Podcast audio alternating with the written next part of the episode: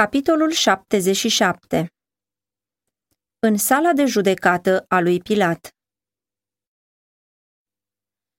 Capitolul acesta se bazează pe cele relatate în Matei 27, versetele 2, 11 la 31, Marcu 15, versetele 1 la 20, Luca 23, versetele 1 la 25, Ioan 18, versetele 28 la 40 și capitolul 19, versetele 1 la 16.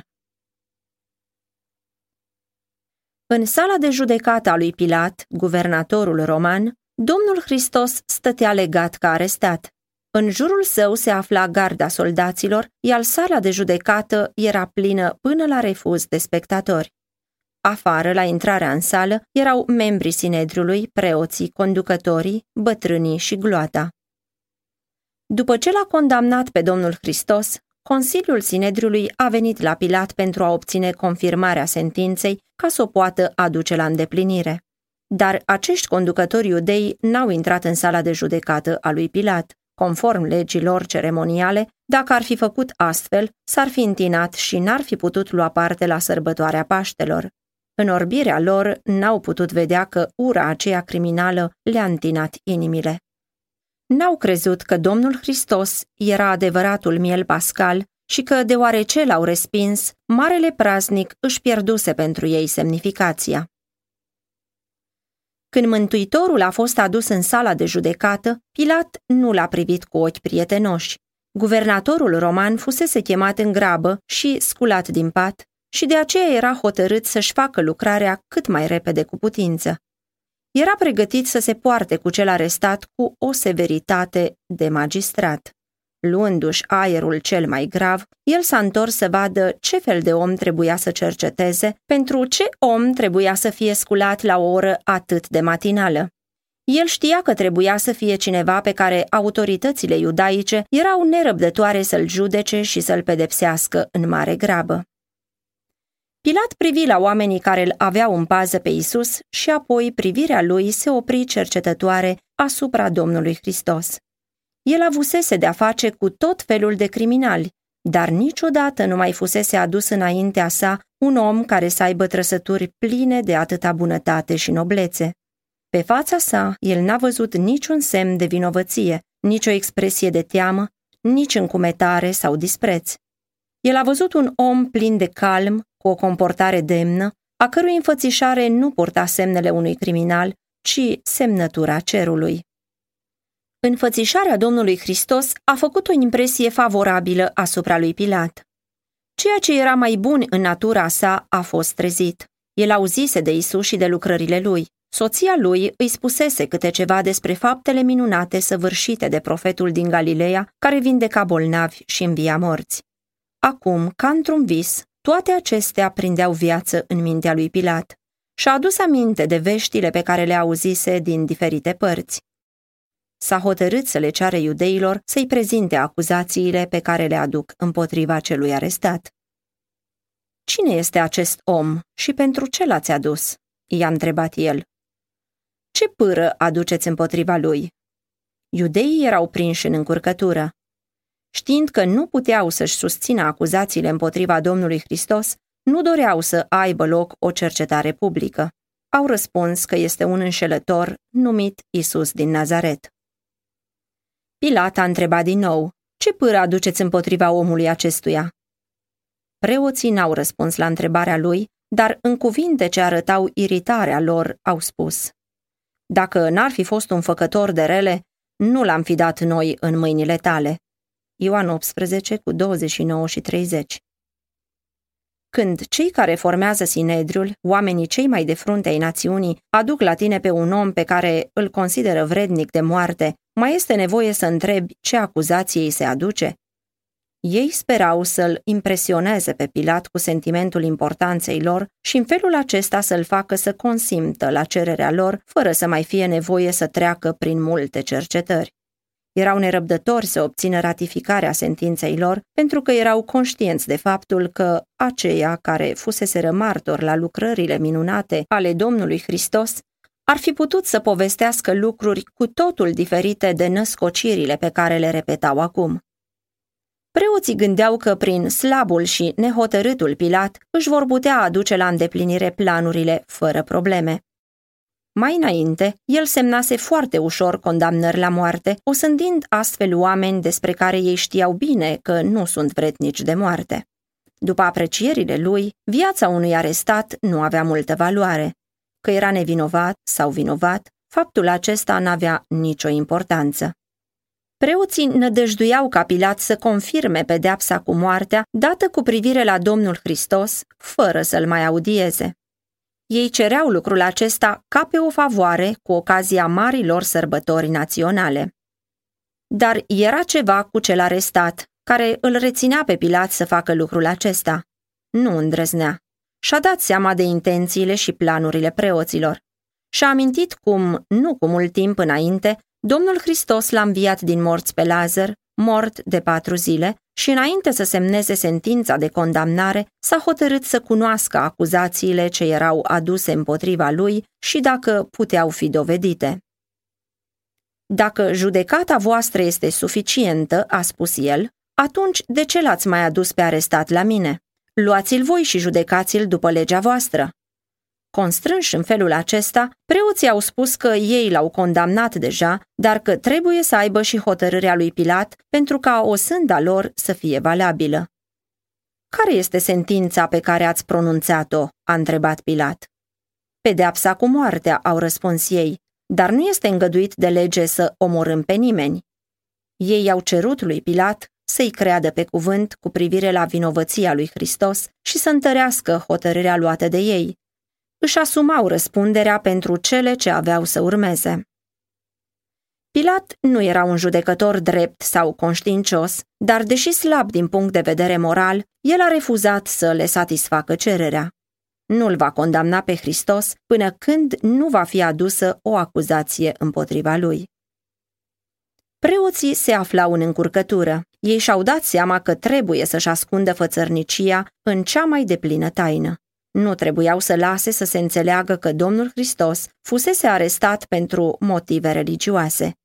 Dacă acestea aveau să fie prezentate ca un motiv, atunci acțiunile lor n-ar fi avut nicio valoare înaintea lui Pilat. Ei trebuiau să-l prezinte pe Domnul Hristos ca acționând împotriva legilor civile. Atunci el putea fi pedepsit ca un criminal politic. Agitațiile și răscoalele împotriva guvernării romane erau obișnuite pentru iudei. Romanii reacționaseră foarte aspru împotriva acestor revolte și erau totdeauna în gardă pentru a reprima orice acțiune care ar fi putut duce la răzmeliță. Numai cu câteva zile înainte, fariseii căutaseră să-l prindă în cursă pe Domnul Hristos cu întrebarea Se cuvine să plătim bir cezarului sau nu? Dar Domnul le demascase atunci fățărnicia. Romanii care fuseseră de față au văzut înfrângerea de plină a uneltirilor, precum și tulburarea la răspunsul său. Dați dar cezarului ce este al cezarului. Luca 20 cu 22 la 25 Preoții căutau acum să înfățișeze lucrurile ca și cum, cu acea ocazie, Domnul Hristos ar fi dat învățătura pe care ei nădăjduiau că o va da. În strâmtorarea lor, ei au adus în sprijinul lor martori mincinoși și au început să-l părească și să zică. Pe omul acesta l-am găsit ațățând neamul nostru la răscoală, oprind a plăti bir cezarului și zicând că el este Hristosul, împăratul. Trei acuzații, nici una întemeiată. Preoții știau bine acest lucru, dar ei au fost dispuși să săvârșească un sperjur dacă prin aceasta își puteau atinge scopul urmărit. Pilat le-a citit planurile. El n-a crezut că arestatul a complotat împotriva autorității romane. Înfățișarea lui umilă și blândă era în totală contradicție cu acuzația ce îi se aducea. Pilat era convins că un complot serios fusese pus la cale pentru a nimici un om nevinovat care stătea în calea demnitarilor iudei. Întorcându-se spre Domnul Hristos, el întrebă, Ești tu împăratul iudeilor? Mântuitorul a răspuns, Așa cum ai spus. Și pe când vorbea, înfățișarea lui s-a luminat, ca și când o rază de soare ar fi strălucit asupra ei. Când au auzit răspunsul său, Caiafa și cei ce erau cu el i-au cerut lui Pilat să fie martor că Isus admisese crima de care fusese acuzat. Cu strigăte puternice, preoții, cărturarii și conducătorii au cerut să fie condamnat la moarte. Strigătele erau reluate de gloată și urletul devenea asurzitor. Pilat era în încurcătură. Văzând că Hristos nu răspundea nimic acuzatorilor săi, îl întrebă. Nu răspunzi nimic? Uite de câte lucruri te învinuiesc ei. Isus n-a dat niciun răspuns. Stând în spatele lui Pilat, privind panorama întregii curți, Domnul Hristos a auzit ocările, dar față de toate acuzațiile false aduse împotriva sa, n-a răspuns niciun cuvânt. Întreaga sa comportare dădea mărturie despre o evidentă nevinovăție. El stătea nemișcat de furia valurilor ce tălăzuiau în jurul său. Era ca și cum valurile apăsătoare ale mâniei, ridicându-se mai mult și tot mai mult, asemenea valurilor oceanului cuprins de furtună, se spărgeau asupra lui, dar fără să-l atingă. El rămânea tăcut, dar tăcerea lui era elocventă. Era asemenea unei lumini strălucind dinăuntru, în afara lui. Pilat era uimit de comportamentul său. Oare acest om, se întreba el, ignoră desfășurarea judecății pentru că nu-l interesează salvarea vieții lui? Privind la Isus care suporta insulta și batjocura fără să răspundă cu aceeași monedă, și-a dat seama că nu poate fi tot atât de nedrept și necinstit cum erau preoții care vociferau. Sperând să afle de la el adevărul și să scape de tumultul gloatei, Pilat l-a luat deoparte pe Domnul Isus și l-a întrebat iarăși, Ești tu împăratul iudeilor? Domnul Hristos n-a răspuns în mod direct la această întrebare. El știa că Duhul Sfânt se lupta cu Pilat și i-a dat ocazia să-și exprime convingerea. De la tine însuți zici lucrul acesta, a întrebat el, sau ți l-au spus alții despre mine? Cu alte cuvinte, care era motivul care l-a îndemnat pe Pilat să pună această întrebare? Acuzația preoților sau dorința de a primi lumină din partea Domnului Hristos? Pilat a înțeles ceea ce a vrut să spună Domnul Hristos, dar mândria i-a cuprins inima. El nu va recunoaște convingerea ce pusese stăpânire pe el. Sunt eu iudeu?" a răspuns el. Neamul tău și preoții, cei mai de seamă, te-au dat în mâna mea.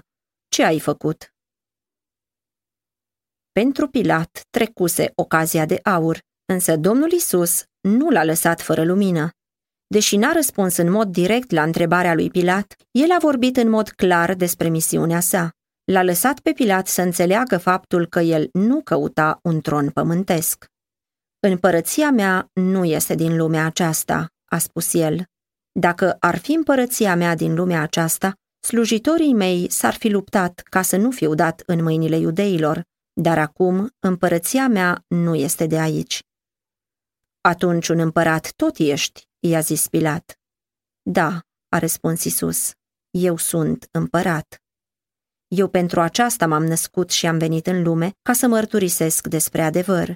Oricine este din adevăr, ascultă glasul meu. Domnul Hristos a declarat că, în sine, cuvântul său era o cheie care avea să deschidă tainele pentru aceia care erau pregătiți să-l primească. El avea o putere ce se recomanda singură și acesta era secretul întinderii cu repeziciune a împărăției adevărului său. El dorea ca Pilat să înțeleagă faptul că natura sa ruinată putea să fie refăcută numai prin primirea și tezaurizarea acestui adevăr. Pilat avea dorința să cunoască adevărul. Mintea sa era însă confuză. El a înțeles imediat cuvintele Mântuitorului și inima sa a fost mișcată de o mare dorință de a cunoaște ce anume era de fapt adevărul și cum îl putea obține. Ce este adevărul?" a întrebat el. Dar n-a așteptat să primească un răspuns. Tumultul gloatei de afară l-a readus la interesele acelui moment, căci preoții strigau cerând luarea imediată a unei hotărâri. Ieșind în fața iudeilor, el a declarat cu autoritate în glas, Eu nu găsesc nicio vină în el. Aceste cuvinte, rostite de un judecător păgân, erau o mustrare biciuitoare pentru perfidia și falsitatea conducătorilor iudei care îl acuzau pe Mântuitorul. Când preoții și mai mari lui Israel au auzit acestea din partea lui Pilat, dezamăgirea și mânia lor n-au mai cunoscut margini. Ei complotaseră de mult și așteptau această ocazie. Văzând perspectiva eliberării lui Isus, se părea că sunt gata să-l sfâșie în bucăți. L-au denunțat cu glas tare pe Pilat și l-au amenințat cu condamnarea din partea autorităților romane. L-au acuzat că refuză să-l condamne pe Isus, care, declarau ei, s-a ridicat împotriva cezarului. Se auzeau acum voci mânioase, declarând că influența lui Isus, care îndemna la răzvrătire, era cunoscută în toată țara. Preoții spuneau că el întărâtă și învață pe oameni prin toată Iudeea, din Galileea, unde a început, până aici. În momentul acela, Pilat nu avea de gând să-l condamne pe Domnul Hristos. Știa că iudeii l-au acuzat datorită urii și prejudecăților. El își cunoștea datoria. Dreptatea cerea ca Domnul Hristos să fie imediat eliberat. Dar Pilat se temea de răutatea mulțimii. Dacă ar fi recuzat să-l dea pe Hristos în mâinile lor, s-ar fi scat tulburare și el se temea de acest lucru. Când a auzit că Domnul Hristos era din Galileea, a hotărât să-l trimeată la Irod, conducătorul acelei provincii care se afla atunci la Ierusalim. În felul acesta, Pilat gândea să transfere responsabilitatea procesului de la el asupra lui Irod. El considera de asemenea că aceasta este o bună ocazie de a vindeca o veche dispută dintre el și Irod. Și lucrul acesta s-a adeverit. Cei doi magistrați au redevenit prieteni datorită procesului Mântuitorului. Pilat l-a dat din nou pe Domnul Hristos pe mâna soldaților și, în mijlocul ocărilor și insultelor gloatei, el a fost dus în grabă în sala de judecată a lui Irod. Irod, când a văzut pe Isus, s-a bucurat foarte mult. Luca 23 cu 8 El nu-l întâlnise niciodată până atunci pe Mântuitorul și de mult dorea să-l vadă din pricina celor auzite despre el și nădăjduia să-l vadă făcând vreo minune. Acest Irod era acela ale cărui mâini erau pătate de sângele lui Ioan Botezătorul. Când a auzit pentru prima dată de Domnul Hristos, Irod a fost îngrozit și a zis, Ioan acela, căruia i-am tăiat capul, a înviat din morți. De aceea se fac minuni prin el.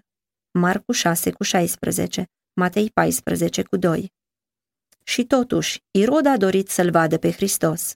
Acum avea ocazia să-i salveze viața acestui profet și regele spera să alunge pentru totdeauna din minte amintirea acelui cap însângerat ce a fost adus pe tipsie. El dorea să-și satisfacă de asemenea curiozitatea și credea că dacă îi se va oferi o perspectivă de eliberare, Domnul va face pentru el orice avea să îi se ceară. Mulți preoți și bătrâni l-au însoțit pe Domnul Hristos la Irod și când Mântuitorul a fost adus în sală, acești demnitari, vorbind cu toții în mod agitat, și-au adus acuzațiile împotriva lui. Dar Irod a dat puțină atenție acuzațiilor lor. Dorind să folosească ocazia de a-l interoga pe Domnul Hristos, el a cerut să se facă liniște. A poruncit să-i se scoată legăturile și în același timp i-a acuzat pe vrăjmașii săi de faptul că l-au tratat cu brutalitate. Privind cu compasiune la fața liniștită a răscumpărătorului lumii, el a citit în ea numai înțelepciune și curăție. Ca și Pilat, a fost convins de faptul că Domnul Hristos a fost acuzat datorită răutății și invidiei. Irod l-a interogat pe Domnul Hristos în multe privințe, dar în tot acest timp Mântuitorul a păstrat o tăcere profundă. La porunca regelui au fost aduși înaintea sa oameni neputincioși și schilozi porucindu-i se Domnului Hristos să facă dovada pretențiilor sale, făcând o minune. Oamenii, a spus Irod, spun că îi poți vindeca pe bolnavi. Sunt foarte nerăbdător să văd că faima ta, care este foarte răspândită, n-a fost o înșelăciune. Dar Domnul Hristos n-a răspuns, deși Irod a continuat să-l determine la aceasta. Dacă poți face minuni pentru alții, atunci fă acum pentru tine și aceasta îți va servi spre bine. Și din nou el a poruncit, arată-ne un semn care să dovedească faptul că ai puterea cu care te-au acreditat zvonurile. Dar Domnul Hristos părea că nu auzea și nu vedea.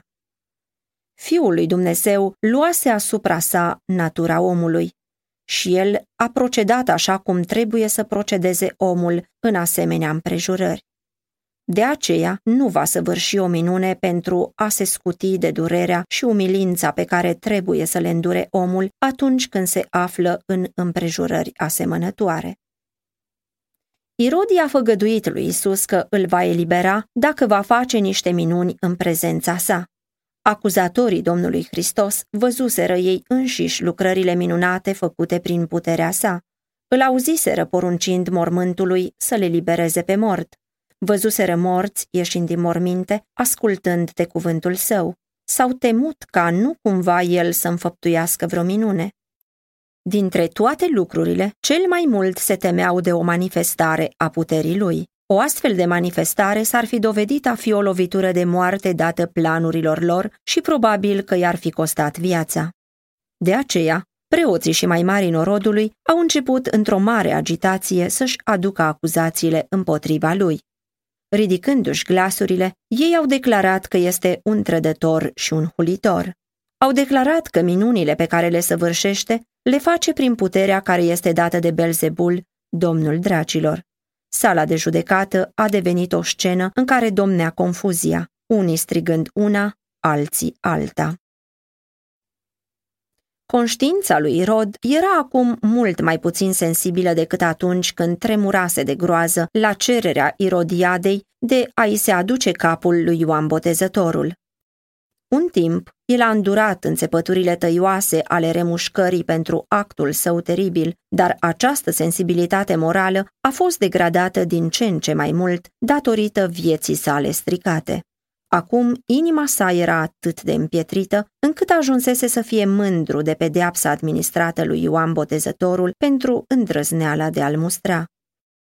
Și acum, el îl amenința pe Domnul Hristos declarând în mod repetat că are puterea de a-l elibera sau de a-l condamna. Dar Domnul Hristos n-a făcut niciun gest care să arate că a auzit vreun cuvânt. Această tăcere l-a mâniat pe Irod. Părea că arată o totală indiferență față de autoritatea sa. Pentru vanitosul și îngânfatul rege, mustrarea deschisă ar fi fost mai puțin jignitoare decât faptul de a fi ignorat în acest fel. Din nou plin de mânie, el l-a amenințat pe Domnul Hristos, care stătea încă nemișcat și tăcut. Misiunea Domnului Hristos în această lume nu a fost aceea de a satisface curiozitatea bolnăvicioasă. El a venit să aducă vindecare celor cu inima zdrobită. Dacă ar fi trebuit să rostească vreun cuvânt pentru vindecarea sufletelor de boala păcatului, atunci n-ar fi tăcut dar nu avea niciun cuvânt pentru aceia care aveau să calce adevărul în picioarele lor nesfinte. Domnul Hristos i-ar fi putut adresa lui Irod cuvinte care să-i străpungă urechile împietrite. El ar fi putut să-l înspăimânte și să-l facă să tremure, punându-i înainte toată nelegiuirea vieții lui, precum și groaza apropierii zilei judecății pentru el. Dar tăcerea sa a fost cea mai aspră mustrare pe care o putea rosti. Irod respinsese adevărul care i-a fost adresat de către cel mai mare dintre profeți și de aceea nu avea să mai primească nicio altă solie. Pentru el, maestatea cerului nu mai avea niciun cuvânt. Urechea aceea care fusese totdeauna deschisă față de nenorocirile omenești nu mai avea niciun loc pentru poruncile lui Irod. Ochii aceia care totdeauna fuseseră ațintiți cu o iubire plină de milă și iertare asupra păcătosului pocăit, nu mai aveau acum nicio privire pe care să-i o acorde lui Irod. Buzele acelea care rostiseră cele mai impresionante adevăruri și care, în accente pline de gingășie, au pledat pe lângă cel mai decăzut și mai degradat păcătos, erau acum închise față de trufașul rege, care nu simțea nevoia de un mântuitor. Fața lui Rod s-a întunecat de furie. Întorcându-se spre mulțime, l-a denunțat cu mânie pe Domnul Hristos ca fiind un impostor. Apoi, adresându-se Domnului Hristos, i-a spus, Dacă nu vei aduce nicio dovadă pentru demonstrarea pretențiilor tale, atunci am să te dau în mâinile soldaților și gloatei. Ei poate că vor reuși să te facă să vorbești. Dacă ești un impostor, atunci moartea din mâinile lor nu este decât ceea ce meriți. Dacă ești însă Fiul lui Dumnezeu, atunci salvează-te săvârșind o minune. Nici n-a terminat bine de rostit aceste cuvinte, că mulțimea a și năvălit asupra Domnului Hristos. Asemenea unor fiare sălbatice, cei din mulțime s-au aruncat asupra prăzii. Domnul Hristos a fost târât când într-o parte, când în alta, iar Irod s-a alăturat gloatei și a căutat să-l umilească pe Fiul lui Dumnezeu. Dacă nu ar fi intervenit soldații romani, obligând gloata cuprinsă de nebunie să se dea înapoi, Mântuitorul ar fi fost sfâșiat în bucăți.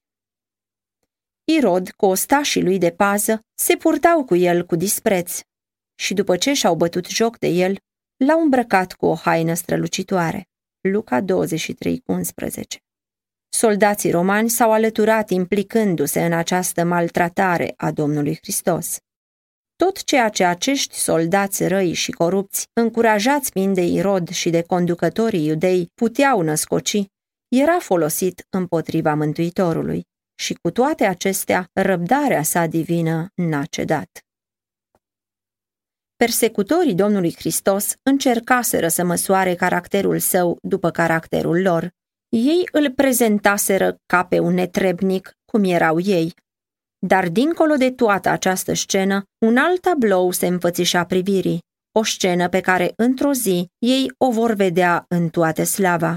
Erau unii care tremurau în prezența Domnului Hristos. În timp ce gloata necioplită se pleca în batjocură înaintea lui, unii dintre cei ce veniseră cu același scop s-au întors înspăimântați și tăcuți. Irod a fost convins. Ultimele raze ale harului au strălucit asupra inimii lui împietrite de păcat. El și-a dat seama că acesta nu era un om obișnuit, căci divinitatea străfulgera din corpul său omenesc.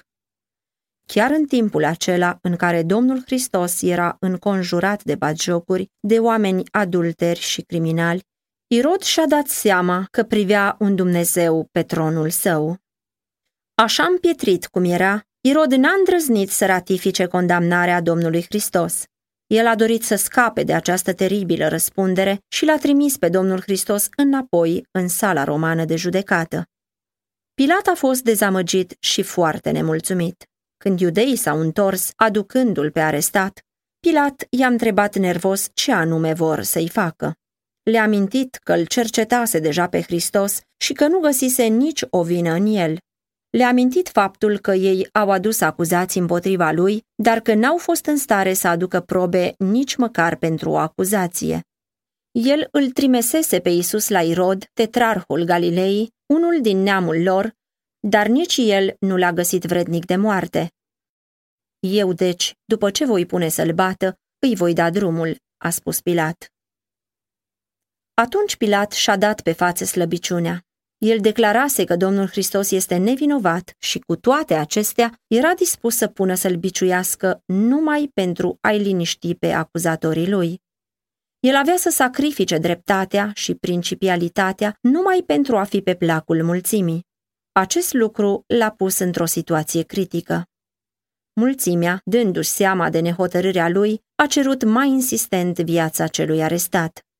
Dacă ar fi rămas de la început hotărât, refuzând să condamne un om pe care l-a găsit nevinovat, Pilat ar fi rupt atunci lanțul fatal care avea să-l lege în remușcare și vinovăție cât timp avea să mai trăiască.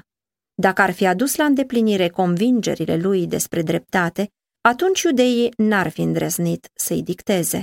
Domnul Hristos ar fi fost dat morții, dar vina nu avea să cadă asupra lui Pilat. Pas cu pas, Pilat a pășit pe drumul violării conștiinței sale.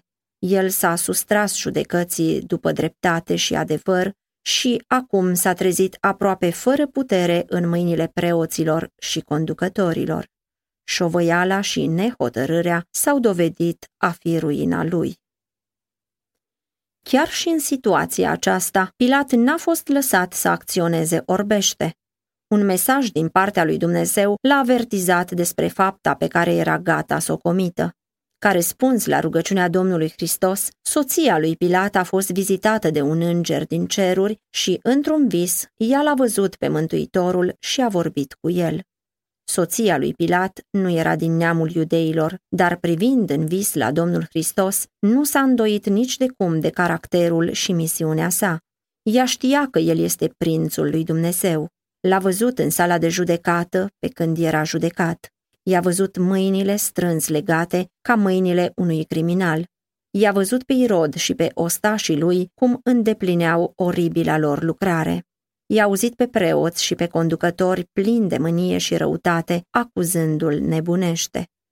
A auzit cuvintele.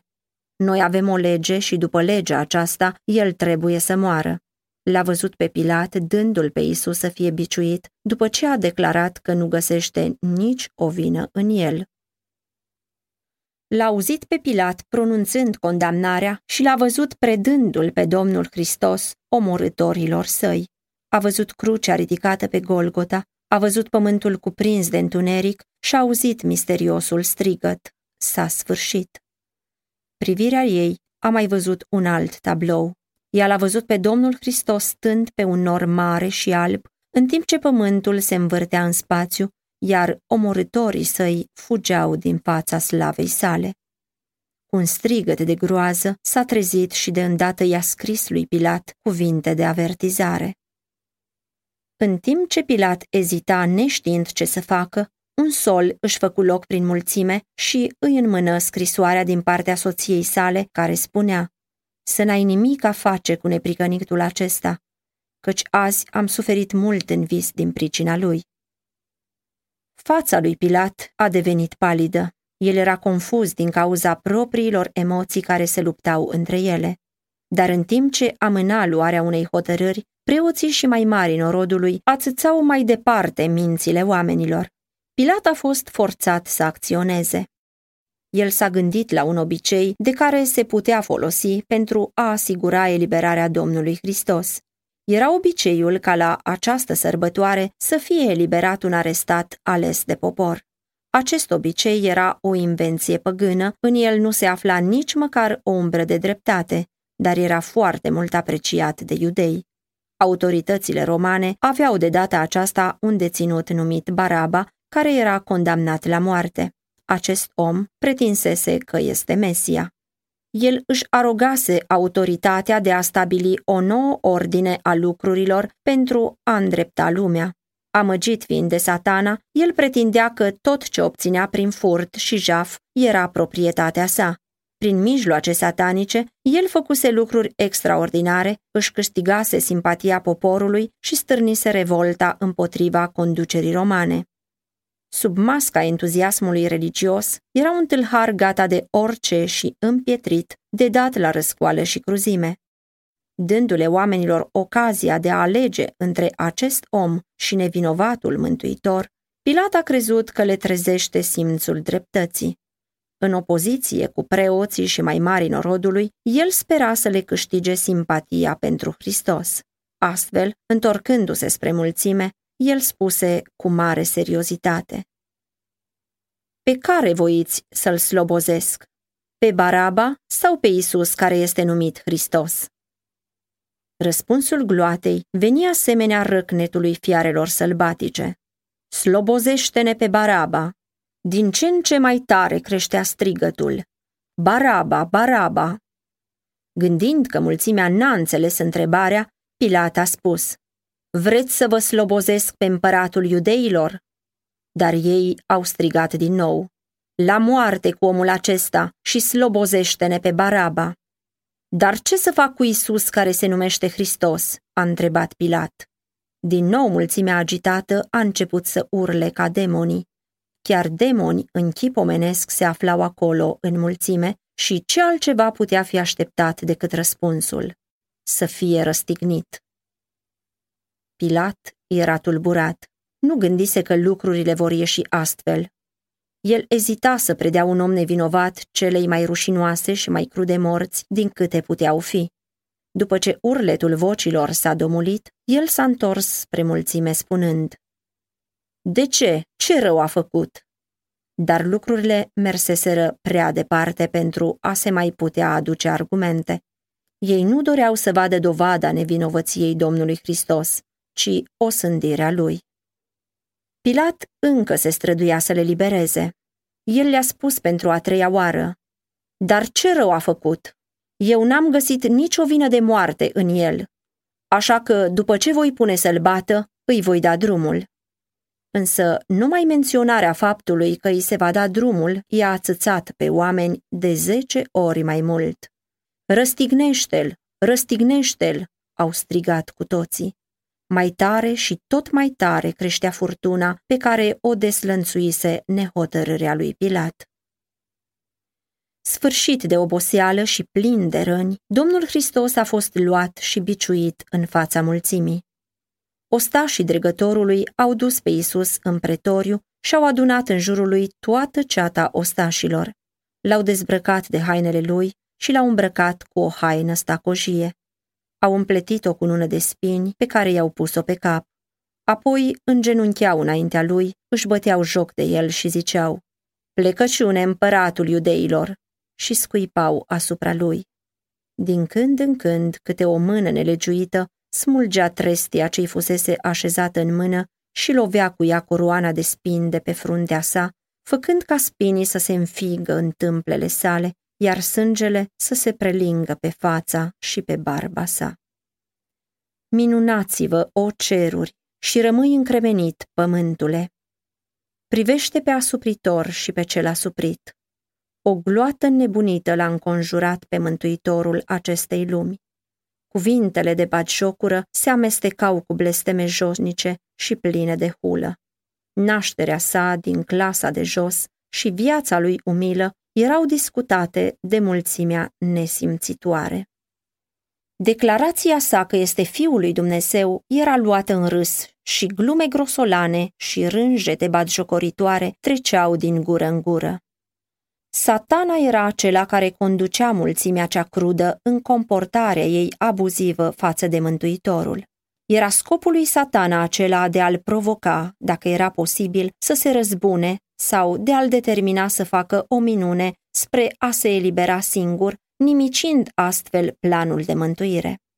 O singură pată asupra vieții sale omenești, o singură greșeală a naturii sale omenești de a îndura teribila încercare și mielul lui Dumnezeu avea să fie o jertfă nedesăvârșită, iar mântuirea omului un eșec.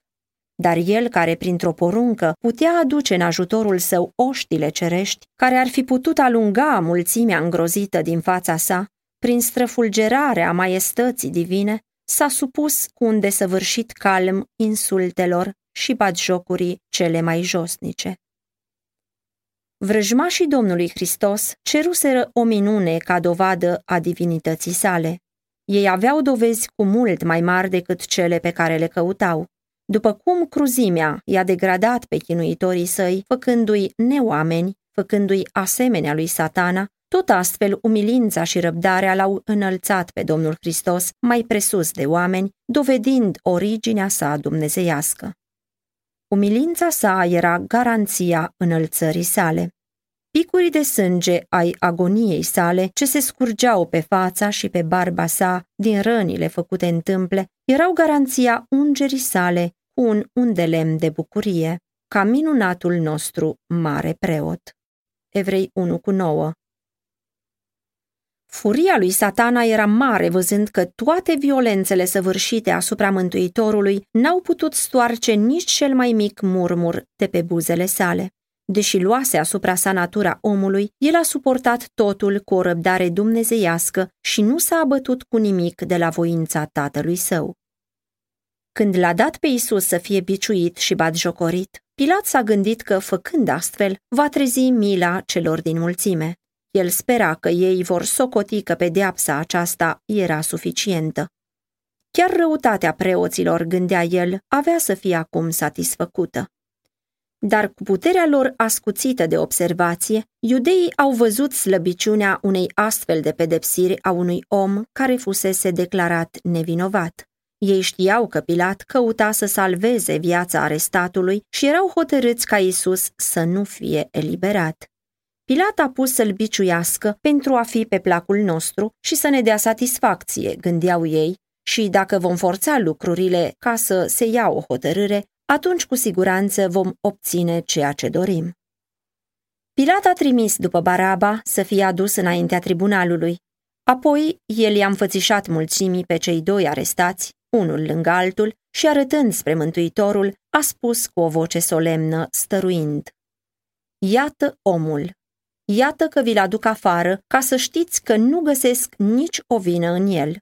Ioan 19 cu 4 și 5 Fiul omului se găsea acolo, purtând haina batjocurii și cu una de spini. Dezgolit până la brâu, pe spatele său, se vedeau dungile lungi și nemiloase ale loviturilor de bici, din care sângele curgea din belșug. Fața sa era pătată de sânge și avea întipărite pe ea urmele istovirii și ale durerii, dar niciodată nu fusese mai frumoasă ca acum. Fața Mântuitorului n-a fost desfigurată pe când se afla înaintea vrăjmașilor săi. Fiecare trăsătură a feței exprima bunătate și resemnare, precum și mila cea mai gingașă pentru cruzii săi vrăjmași. În comportarea sa nu se vedea nicio slăbiciune pornită din lacitate, ci tăria și demnitatea îndelungatei suferințe. Într-un izbitor contrast se înfățișa deținutul de lângă el, fiecare trăsătură a feței lui Baraba îl arăta ca fiind un tâlhar împietrit, ceea ce de fapt și era. Contrastul acesta era grăitor pentru oricine privea la ei. Unii dintre cei ce priveau scena plângeau. Privind la Domnul Hristos, inimile lor erau pline de simpatie pentru el. Chiar preoții și conducătorii erau convinși de faptul că el era exact ceea ce spunea că este. Nu toți soldații romani care îl înconjurau pe Domnul Hristos erau cu inima împietrită. Unii dintre ei căutau cu stăruință să găsească o dovadă că el nu este un criminal sau o persoană periculoasă.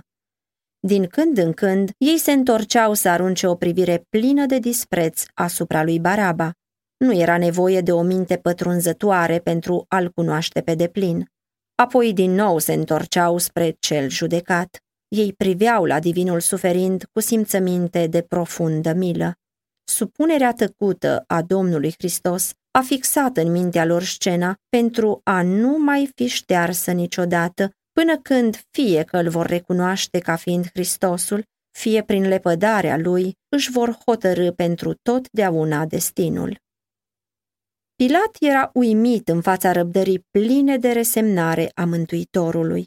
El nu s-a îndoit de faptul că înfățișarea acestui om, în contrast cu acea a lui Baraba, avea să le trezească iudeilor simpatie pentru el. Dar n-a înțeles ura fanatică a preoților împotriva aceluia care, ca lumină a lumii, a făcut ca întunericul și abaterile lor să iasă în evidență. Ei au ațățat gloata cuprinsă de o furie turbată și din nou preoții, conducătorii și mulțimea și-au ridicat glasul acela înspăimântător. Răstignește-l, răstignește-l! În cele din urmă, pierzându-și cu totul răbdarea față de cruzimea lor lipsită de orice rațiune, Pilat a strigat disperat. Luați-l voi și răstigniți-l, căci nu găsesc nicio vină în el. Guvernatorul roman, deși obișnuit cu astfel de scene pline de cruzime, a fost mișcat și plin de simpatie pentru suferindul arestat, care, condamnat și biciuit, cu fruntea însângerată și spinarea numai răni deschise, avea încă înfățișarea unui împărat pe tronul său. Dar preoții au răspuns.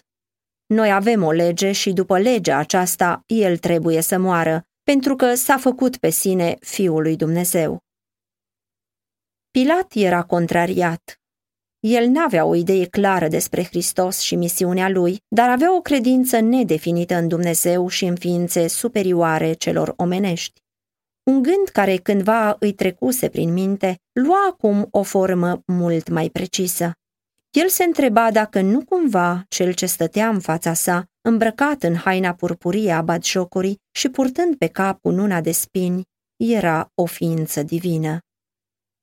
S-a întors iarăși în sala de judecată și i-a zis lui Isus: De unde ești tu? Domnul Hristos nu i-a dat niciun răspuns. Mântuitorul vorbise deschis cu Pilat, explicându-i lucrarea sa, aceea de a da mărturie despre adevăr, dar Pilat a nesocotit lumina primită.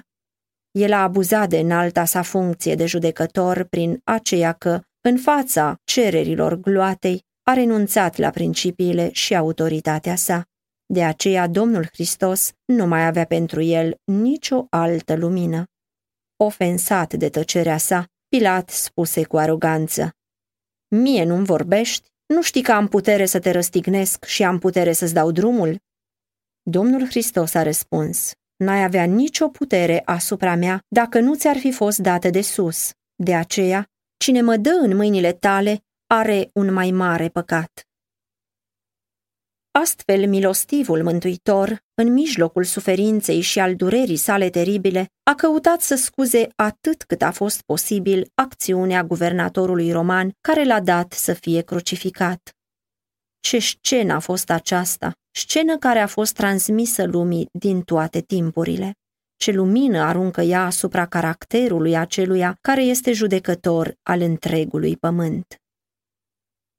Cine mă dă în mâinile tale, a spus Domnul Hristos, are un mai mare păcat. Prin aceasta, Domnul Hristos îl viza pe Caiafa, care, ca mare preot, reprezenta națiunea iudaică. Iudeii cunoșteau principiile cu care guvernau autoritățile romane. Avuseseră lumină în profețiile care mărturiseau despre Hristos, precum și în învățăturile și minunile sale. Judecătorii iudei au avut dovezi incontestabile despre divinitatea aceluia pe care ei l-au condamnat la moarte și vor fi judecați după lumina pe care au avut-o. Vina cea mai mare și răspunderea cea mai grea zăceau asupra acelora care se aflau în pozițiile cele mai înalte ale națiunii, care erau depozitari ai datoriilor sacre pe care le trădau acum atât de josnic. În comparație cu aceștia, Pilat, Irod și soldații romani aproape că nu-l cunoșteau pe Isus. Ei căutau să fie pe placul preoților și al conducătorilor atunci când se comportau violent față de Domnul Hristos. Nu aveau lumina pe care națiunea iudaică o primise din abundență. Dacă această lumină le-ar fi fost dată și soldaților, atunci aceștia nu l-ar fi tratat pe Domnul Hristos atât de crud cum l-au tratat ei.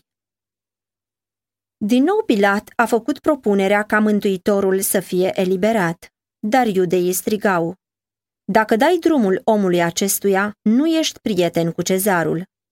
Astfel, acești ipocriți se prefăceau că sunt zeloși în ceea ce privește autoritatea cezarului. Dintre toți adversarii conducerii romane, iudeii erau cei mai înverșunați.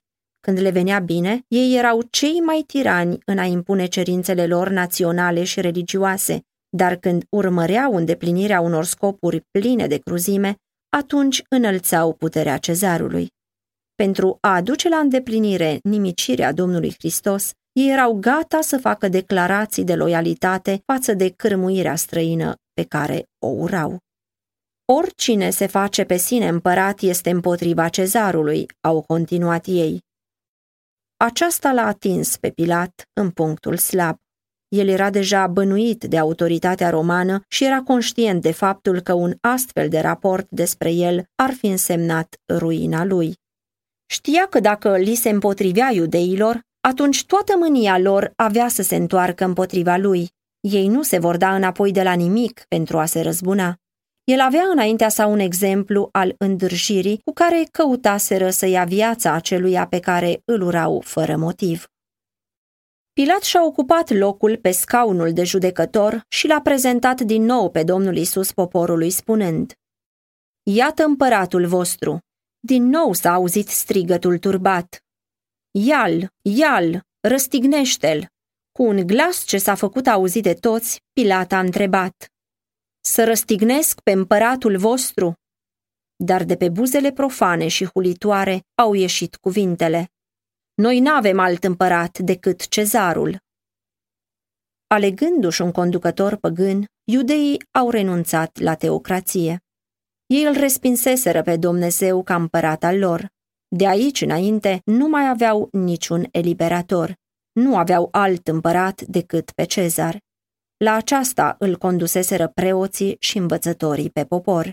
De aceea erau răspunzători și de teribilele consecințe ce aveau să urmeze. Păcatul națiunii și ruina ei se datorau conducătorilor religioși. Când a văzut Pilat că n-ajunge la nimic, ci se face mai multă zarvă, a luat apă și a spălat mâinile înaintea norodului și a zis Eu sunt nevinovat de sângele neprihănitului acestuia. Treaba voastră. Plin de teamă și condamnându-se singur, Pilat a privit la Mântuitorul. Dintre toate fețele acelea ce priveau în sus, numai el era netulburat. În jurul capului său părea că strălucește o lumină blândă. Pilat și-a spus în inima sa, El este Dumnezeu. Întorcându-se spre mulțime, Pilat a declarat că este nevinovat de sângele său. Luați-l și răstigniți-l. Dar rețineți, voi preoți și conducători, eu am declarat că el este un om drept. Fie ca acela despre care spune că este tatăl său să vă judece pe voi și pe mine pentru cele întâmplate astăzi. Apoi i-a spus Domnului Isus: Iartă-mă pentru fapta aceasta. Nu te pot salva. Și după ce a pus să-l bată pe Isus din nou cu nuiele, l-a dat să fie răstignit. Pilat dorea foarte mult să le libereze pe Domnul Hristos, dar și-a dat seama că nu va putea face acest lucru și totuși să-și păstreze poziția și onoarea. În loc să-și piardă puterea lumească, a preferat să aleagă sacrificarea unei vieți nevinovate. Câți nu își sacrifică principiile în același fel pentru a nu pierde ceva sau pentru a nu suferi? Conștiința și datoria arată o cale, iar interesele personale o altă cale. Curentul merge cu putere în direcția cea rea și acela care acceptă compromisuri cu răul este spulberat în întunericul dens al vinovăției. Pilat a cedat în fața cerințelor gloatei. Ca să nu-și piardă poziția, l-a dat pe Domnul Hristos să fie crucificat. Dar în ciuda măsurilor sale de precauție, lucrul de care se temea cel mai mult s-a abătut după aceea asupra lui. I s-au luat toate onorurile și a fost îndepărtat din înalta sa poziție și rost de remușcări și cu mândria rănită și-a sfârșit viața nu la mult timp după crucificarea Domnului. În același fel, toți aceia care fac compromis cu păcatul nu vor culege decât necaz și ruină. Multe căi pot părea bune omului, dar la urmă se văd că duc la moarte. Proverbe 14 cu 12 când Pilat s-a declarat nevinovat de sângele Domnului Hristos, Caiafa a răspuns în mod sfidător. Sângele lui să fie asupra noastră și asupra copiilor noștri. Aceste cuvinte îngrozitoare au fost preluate de preoți și conducători și repetate de mulțime într-un urlet inuman de voci. Întreaga mulțime a răspuns. Sângele lui să fie asupra noastră și asupra copiilor noștri. Copiii lui Israel făcuseră alegerea. Arătând spre Domnul Hristos, ei spuseseră, nu pe omul acesta, ci pe Baraba. Baraba, un tâlhar și un ucigaș, era reprezentantul lui satana. Domnul Hristos era reprezentantul lui Dumnezeu. Domnul Hristos a fost lepădat, Baraba a fost ales. Ei aveau să aibă parte numai de Baraba. Făcând această alegere, l-au acceptat pe acela care de la început a fost un mincinos și un ucigaș. Satana era conducătorul lor. Ca națiune, vor acționa la porunca sa, vor face faptele lui, vor trebui să îndure stăpânirea lui. Aceia care l-au ales pe Baraba în locul Domnului Hristos aveau să simtă cruzimea lui Baraba de-a lungul tuturor timpurilor. Privind la mielul înjunghiat al lui Dumnezeu, iudeii strigaseră, Sângele lui să fie asupra noastră și asupra copiilor noștri. Strigătul acela îngrozitor s-a urcat la tronul lui Dumnezeu. Sentința aceea pronunțată de ei a fost scrisă în ceruri. Rugăciunea aceea a fost ascultată. sângele Fiului lui Dumnezeu a căzut asupra copiilor lor și asupra copiilor copiilor lor ca un blestem permanent. Îngrozitoare a fost împlinirea lui la distrugerea Ierusalimului. Îngrozitor s-a manifestat în situația națiunii iudaice de-a lungul viacurilor de atunci încoace. O mlădiță tăiată, despărțită de butuc, o ramură moartă, lipsită de roade, ce urmează a fi strânsă și aruncată în foc. Din țară în țară, în toată lumea și din veac în veac, morți, morți în vinovăție și păcat. Îngrozitor va fi împlinită rugăciunea aceea în ziua cea mare a judecății, când Domnul Hristos va veni iarăși pe pământ, nu ca un arestat înconjurat de drojdia societății, oamenii îl vor vedea ca împărat al cerului. Domnul Hristos va veni în slava sa, în slava Tatălui Său și în slava Sfinților Îngeri. De zece mii de ori zece mii și mii de mii de îngeri, fii minunați și biruitori ai lui Dumnezeu, de un farmec și o slavă inegalabile, îl vor însoți pe drumul său. Apoi el va sta pe tronul slavei sale și înaintea sa vor fi aduse toate națiunile pământului. Atunci orice ochi îl va vedea, chiar și cei ce l-au străpuns. În locul unei coroane de spini, el va purta o coroană de slavă, coroană în coroană. În locul acelei vechi haine regale de purpură, el va fi îmbrăcat cu haine de cel mai imaculat alb, de o albeață pe care niciun nălbitor de pe pământ nu o poate da. Marcu 9 cu 3 Pe haina și pe coapsa lui va fi scris un nume, Împăratul împăraților și Domnul domnilor. Apocalips 19 cu 16 Aceia care și-au bătut joc de el și l-au lovit vor fi și ei prezenți.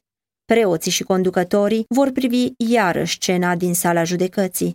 Fiecare amănunt va fi adus înaintea lor ca și când ar fi scris cu litere de foc. Atunci, aceia care au strigat, sângele lui să fie asupra noastră și asupra copiilor noștri, vor primi răspuns la cererea lor. Iar lumea întreagă va ști și va înțelege. Își vor da seama împotriva cui au luptat ei, niște ființe sărmane, slabe și trecătoare. Într-o agonie și o groază teribilă, vor striga la munți și la stânci. Cădeți peste noi și ascundeți-ne de fața celui ce șade pe scaunul de domnie și de mânia mielului, căci a venit ziua cea mare a mâniei lui și cine poate sta în picioare. Apocalipsa 6 cu 16 și 17